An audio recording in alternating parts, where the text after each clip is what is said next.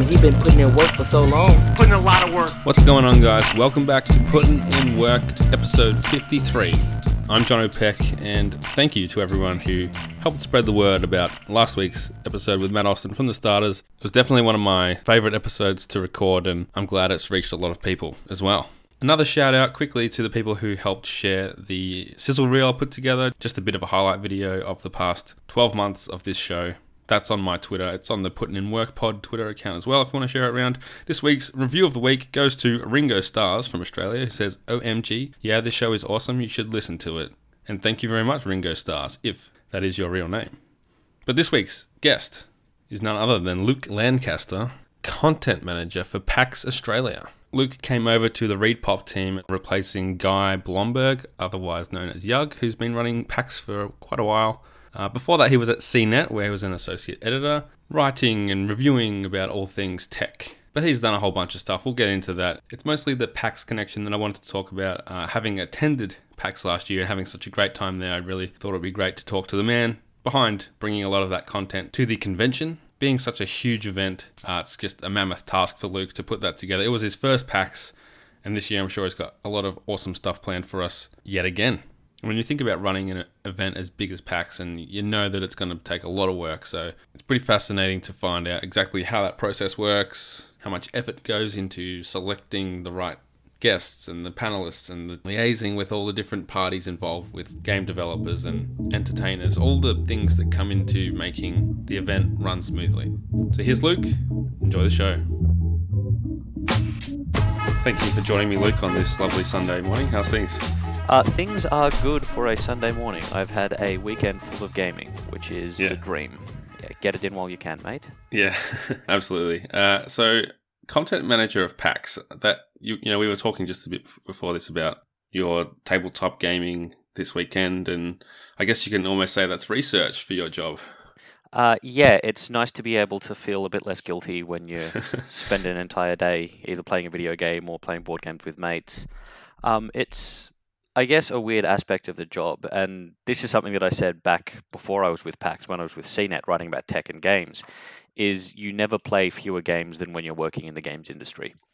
yeah, um, mostly because it is work and it loses a little bit of the luster, Hmm. uh, and you wind up playing things that are still good but may not be the way you want to be spending your gaming time. So, just for instance, in the past three months, I've wound up playing like an hour or two of pretty much everything rather than finishing Yeah. everything just to stay kind of across the current landscape. Uh, apart from board games, you play board games through to the end. That's my rule. yeah. There's not much point if you're just going to duck out after Yeah, an hour, I guess. Annoys everyone else at the table for some reason. it's funny that. So, content manager for PAX. What does that exactly entitle? Because it's a fairly broad term, I suppose, and PAX is such a massive event that I'd like you to maybe tell me what your job entails. It's hard to give a direct, specific answer to that because, frankly, I don't have one. I guess the closest approximation is kind of a curator role and a brand manager role. So, my work on PAX is about preserving the identity of the show and the brand, and also bringing in panel content, working with partners on how they can make really cool activations for our fans at the show, uh, helping organize and manage the free play spaces like all like console tournaments and PC tournaments, uh, and the free play areas there. Coming up with cool new shit we can do, like we've had the speedrunning stage. Oh, sorry, can I swear? I should have asked that. You, you can say what you feel like you need to say. Fantastic. Um, stuff like our speedrunning stage, which is just there for people who are at the show to see. Um, I guess that's kind of the easiest way. It's it's kind of an exclusionary definition. So outside of Expo Hall, I've probably had a hand in what you're seeing at PAX. Okay. So for such a you know huge build up to an event, what's the actual PAX experience like for you to be there and see everyone doing things? Do you have time to enjoy it, or is it just work work? you make excuses to uh, soak it all in when you can. Um, one of the best moments for me was just on day one when the doors first opened and people just flowed into the show. Uh, it's it's frantic on site, but it's on site no matter what show you're working. You know, there's little spot fires to put out, but I guess the goal is to make everyone there think it was a smooth show, and I'm pretty sure we did that this year. Mm. Absolutely. So, talk me through how you got into this position, what your background was, what the experience was that led you up to the point where, you know, an event as big as PAX was like, we want you to be the man making the magic happen. Uh, I think it's kind of because I've been a bit all over the place. So, my background, I've I've worked in IT, I've worked in like trade publishing, I've worked in journalism, I've worked in games, I've worked in um, pop culture. Ironically, the one thing I didn't have previous experience in was events, but that was sort of a bit further down the list because you know we've got an amazing ops team, an amazing coordination team who do that side of it in their sleep. Uh, so I think when uh, Guy Guy Blomberg, who had the role previously, first knew that he was stepping up to a global role to be involved with the PAX brand, and they were starting to look for people it was people he knew kind of in his social circle who had that same network of contacts and knowledge of the local industry and just a sense for what made the show PAX as opposed to say a Supanova or a comic con because PAX really has an identity to itself outside of all our other local shows. Mm. Um, and I feel like everyone has a story like this with Guy. Uh, we were out drinking one night, um, and he just kind of said to me, "So have you have you thought about this role?" Meaning his. It's like, well, I am thinking about it now. Uh, and the more I thought about it, I started to kind of build out a case for me doing it and work on a cover letter and all the kind of regular HR rigmarole that you had to jump through. And it made a lot of sense to get involved with something like this if they'd have me on. And after that initial nod, it was just a very typical rigorous four rounds of interview process um, kind of pitching my value to the company in a very corporate way that I'm sure isn't that entertaining at all to tell. but I think it was just from my personal leanings towards, you know, gaming and comics and film and tabletop and PC and console. Like I've gamed my whole life in every way possible.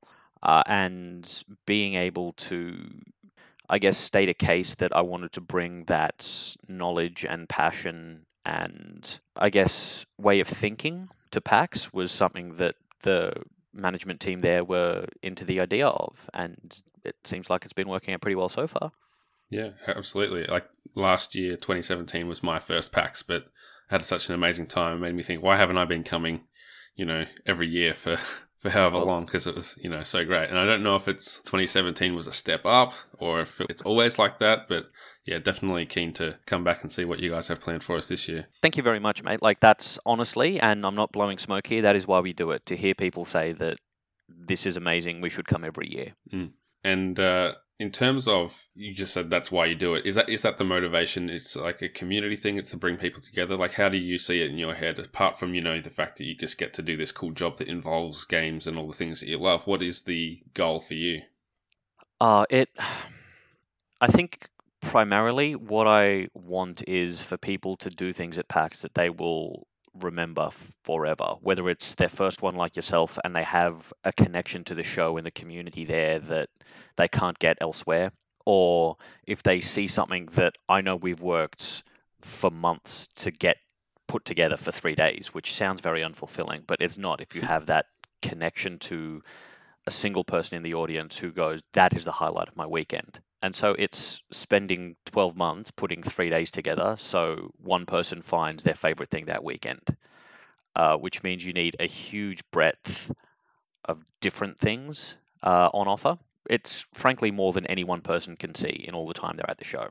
But it is trying to, I guess, connect with people in that way and build up what is a community. It's not an audience. PAX mm-hmm. really is a community. Um, and I hope that you saw that if it was your first time there this year, that there's just this inexplicable vibe to the show where everyone is happy to be there and everyone gets on with everyone else. And it's just, you can feel the shared enthusiasm and shared interest when you're in that space.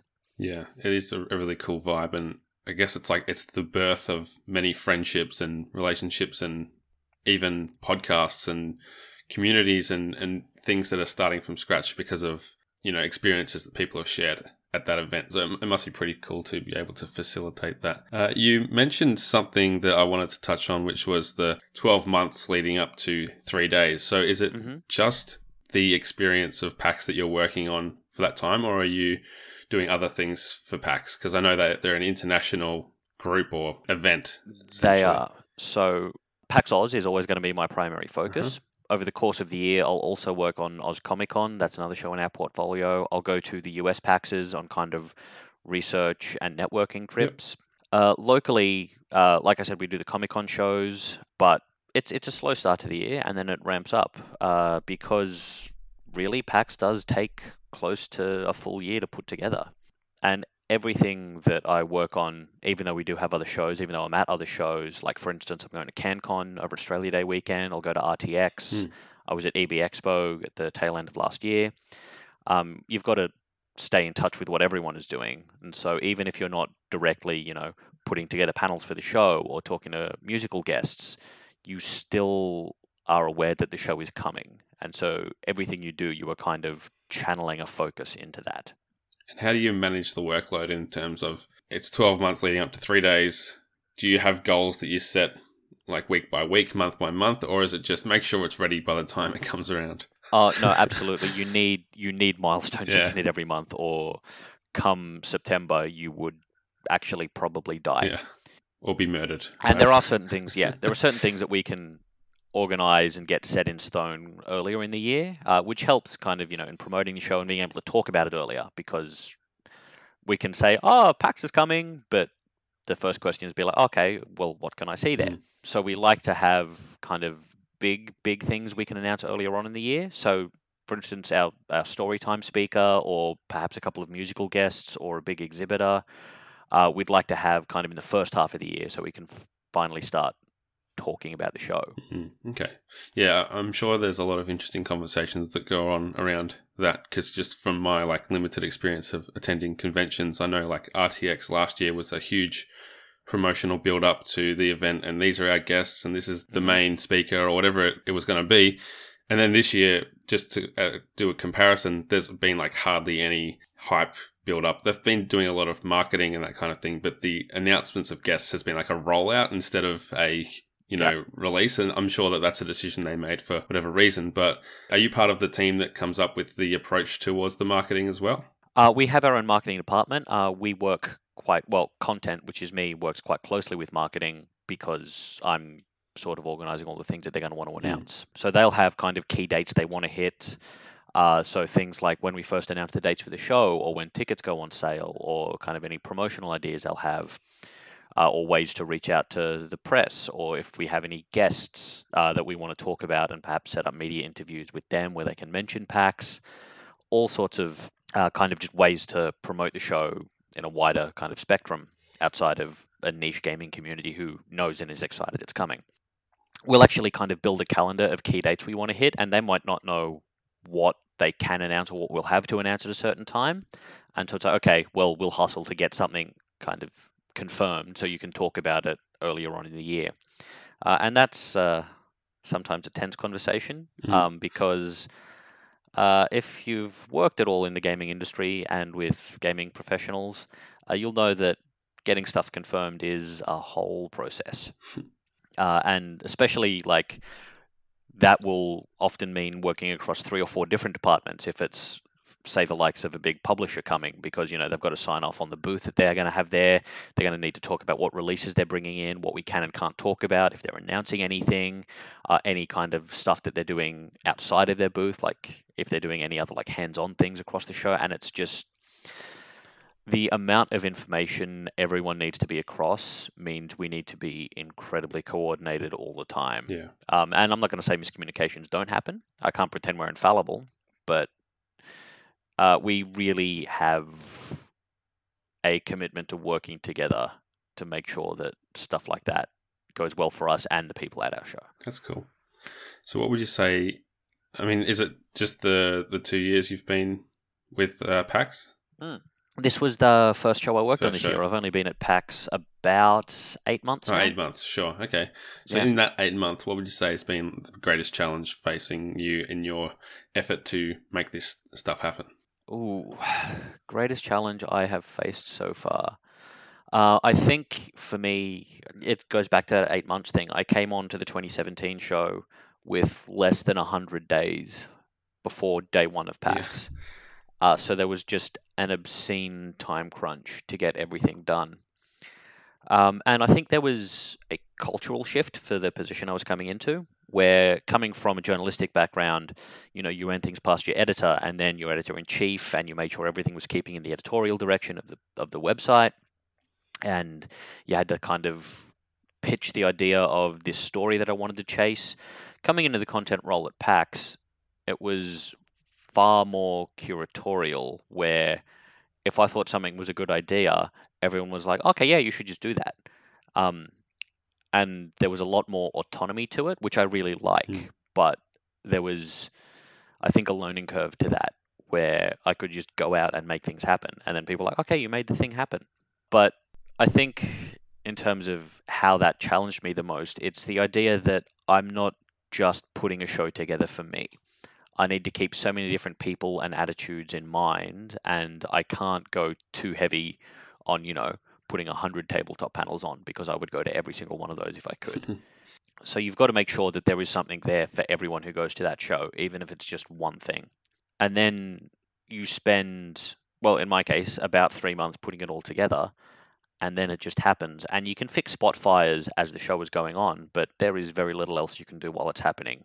And so you just hope people are having a good weekend. Yeah, and I think that, that you nailed it there with saying that there's something for everyone because that was my sense being there, like having no interest in tabletop, but having some really close friends who spent almost the whole time doing that. So yeah, I, I do appreciate that you find a way to get something in there for everyone, and because of the amount of exhibitors, you've got independent games there. You've got huge AAA studios from Sony and Microsoft and Nintendo, and even just the guests. You know, you've got speakers from the US, people coming from the, um, I imagine from the UK and all over. So, in terms of being the content manager, are you expected to, I guess, deal with all these people internationally and, and kind of pull together all the talent for the lineup?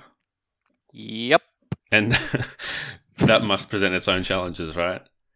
Uh, it does. So, talent management is not really a thing I had a background with. And to the credit of anyone who puts on a panel at PAX, a lot of the time it will be me making introductions. Say you've got a panel on game design, and I know this big designer is coming out from the US. I'll go, hey, he should be on this panel, or she should be on this panel. And I'll let them kind of handle all the emailing and make sure it happens. Mm. Uh, for most kind of big international guests, we'll help build a schedule for them, but we kind of hope people will self manage. That's not to say I didn't get a couple of panicked messages on site being like, where is this person right now? because I did. So there's Uh, not like a guardian system like RTX where they have someone following them around. sometimes we will do Yeah. that, but it depends on on the person whether they want Yeah. one, whether we trust them to turn up at things or okay. not. Um, wow, I'm going to make anyone who has an enforcer tailing them feel real bad at this show. Oh, they're not going to listen to this. Uh, don't worry. Yeah. um, so there is that aspect to it, but that's more talking to them in advance of the show and finding out what they might be interested in doing and getting them to come out. Okay. Because that is honestly another challenge that PAX Oz is presented with. Australia is a long way away from anywhere. Uh, so it is a big ask to get international guests to come to the show, uh, but we are always grateful when they do, and they, for what it's worth, always seem to have a great Mm. time. Um, so yeah, there is, I guess, that aspect of it. Uh, we try to keep tabs on where people are, and we try to be very upfront about, you know, the things they're doing at the show and where they should be. But at the end of the day, PAX is a show that runs on a lot of sense of community and goodwill. Like we just trust people are there to do the thing and have a fun time. yeah, cool. So in terms of acquiring talent, is there a group of people that will sit down and say, who do we want? And they're not available, who's the next person on our list? Or is that largely up to you? Uh, that is largely up to me. Uh, we are always open to like discussions internally or suggestions, and we might have someone at work who knows someone who would be awesome for the show, and so they'll make introductions. Uh, or we might, you know, get an email in saying, "Hey, look, I've heard PAX is on. I'd love to come down." It's like, "Yeah, awesome, come down. Here's some panels you can be on." Uh, so there's no standard procedures for things, which I think is something that makes the job really fun. Yeah, wow. So much power, Luke. I know. I am already corrupted by it. You must have uh, a few people tweeting at you, get this person there. You know. Yeah, a couple, and it's sometimes it's like you get it. It's like, mate, I would if I could, and then other times you see it's like, actually, that's a really good idea. Yeah. So we try to be really, really open to that kind of thing because obviously, if something is coming from people at the show, people at the show want to see them there. Mm. Go figure. Uh, so the idea that ideas and concepts for the show can be community driven is something that I am very into Okay. because I'm one person and I'm not going to pretend I don't have ideas and a direction for the show in mind. But if people want to suggest, you know, guests or games or things we can target that for whatever reason we've never thought of, that's awesome. Yeah. All right. I'll give you my wish list once we're done recording. Oh, please do. awesome. Uh, so I asked you what's the hardest part. Uh, what would be your advice to people who see what you're doing or hear this interview and think, hey, I'd love to work for a convention like PAX or RTX or EB or whatever it is? Run. Run away, Um, hide. Uh, I would say this is more general advice for the kind of games industry because this is a question I got asked a lot when I was writing about tech and games as well. It's you need to make contacts, you need to know people.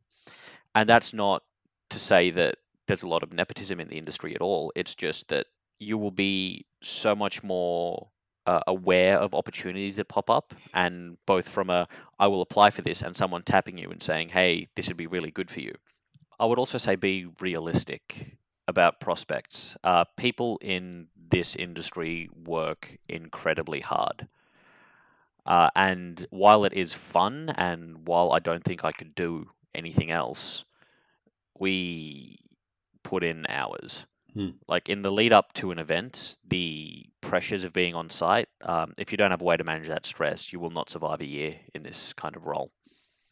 Uh, like the the first day of PAX, it was a 22 hour day for me. Wow. that's Uh, so I can do that math. I can do the 24 minus 22, and that's only two hours sleep. yes, it is. yes, it is. So if you saw me on site and I was looking a bit frazzled, that's probably why. yeah. Don't get me wrong; it's amazingly fun and it's incredibly satisfying, but it is a kind of work that is taxing. Sure. Um, but if you want to get into it, you know, talk to people, have ideas, make yourself known, and jump on opportunities when they come up because people aren't going to just hand things to you. Sure. So we kind of glossed over some of your previous work. What was some of those jobs that you had before PAX in the in the games Okay, industry? yep.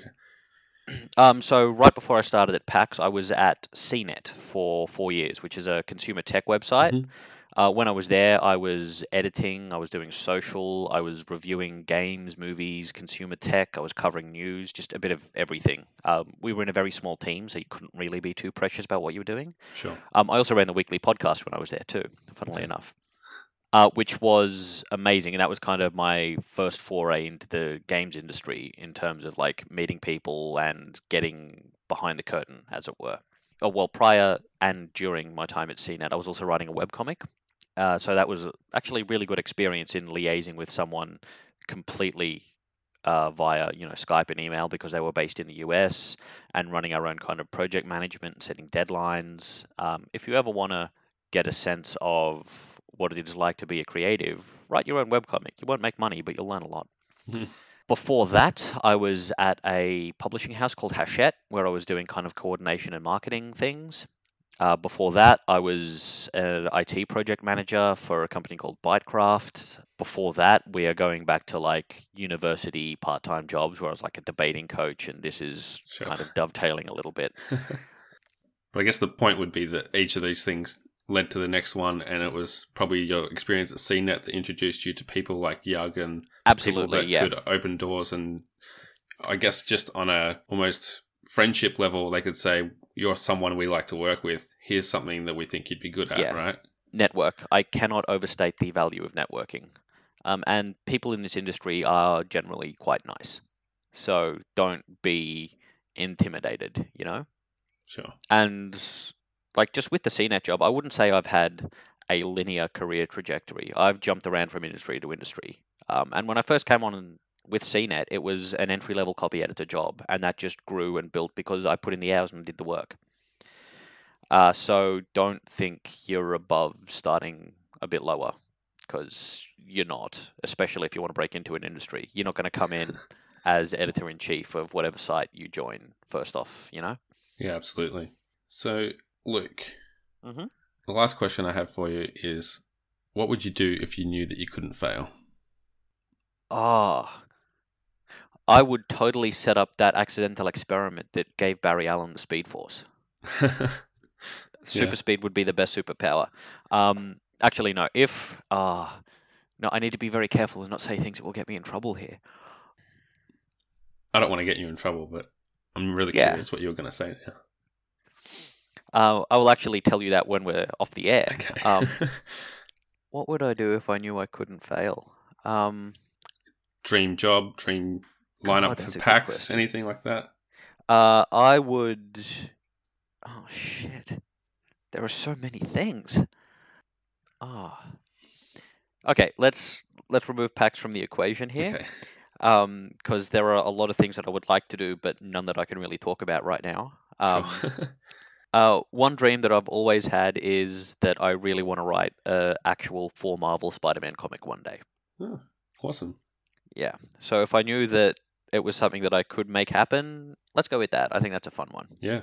There's uh wouldn't be too many things cooler than having your own Marvel Spider-Man Yeah. comic book with your name Um, on it. This is going to mean nothing to people listening, but I'll show you this right now. I've got Okay. on my elbow. nice. For listeners, that was a giant Spider-Man head. Um, yeah, I've got a Spider-Man tattoo on my elbow. Um, Yeah. Want to talk about challenges? Don't ever get your elbow tattooed. In color too. Oh, yeah, yeah. All right. There you go. Thanks for joining me, Luke, and uh, I look forward to PAX 2018 very much so. Thank you very much. See you there. Thank you for listening. That was Luke Lancaster. You can get him on Twitter at LG Lancaster. If anything you heard today sounds cool, make sure you get along to PAX in Melbourne later this year. You can find everything to do with putting in work at 8bit.net slash PIW. That is the new home of Putting In Work. And while you're there, check out the rest of the awesome content in the 8-Bit Podcast Collective. Hit me up on Twitter at Johnny himself. Thank you for supporting the show. And until next week, keep putting in work.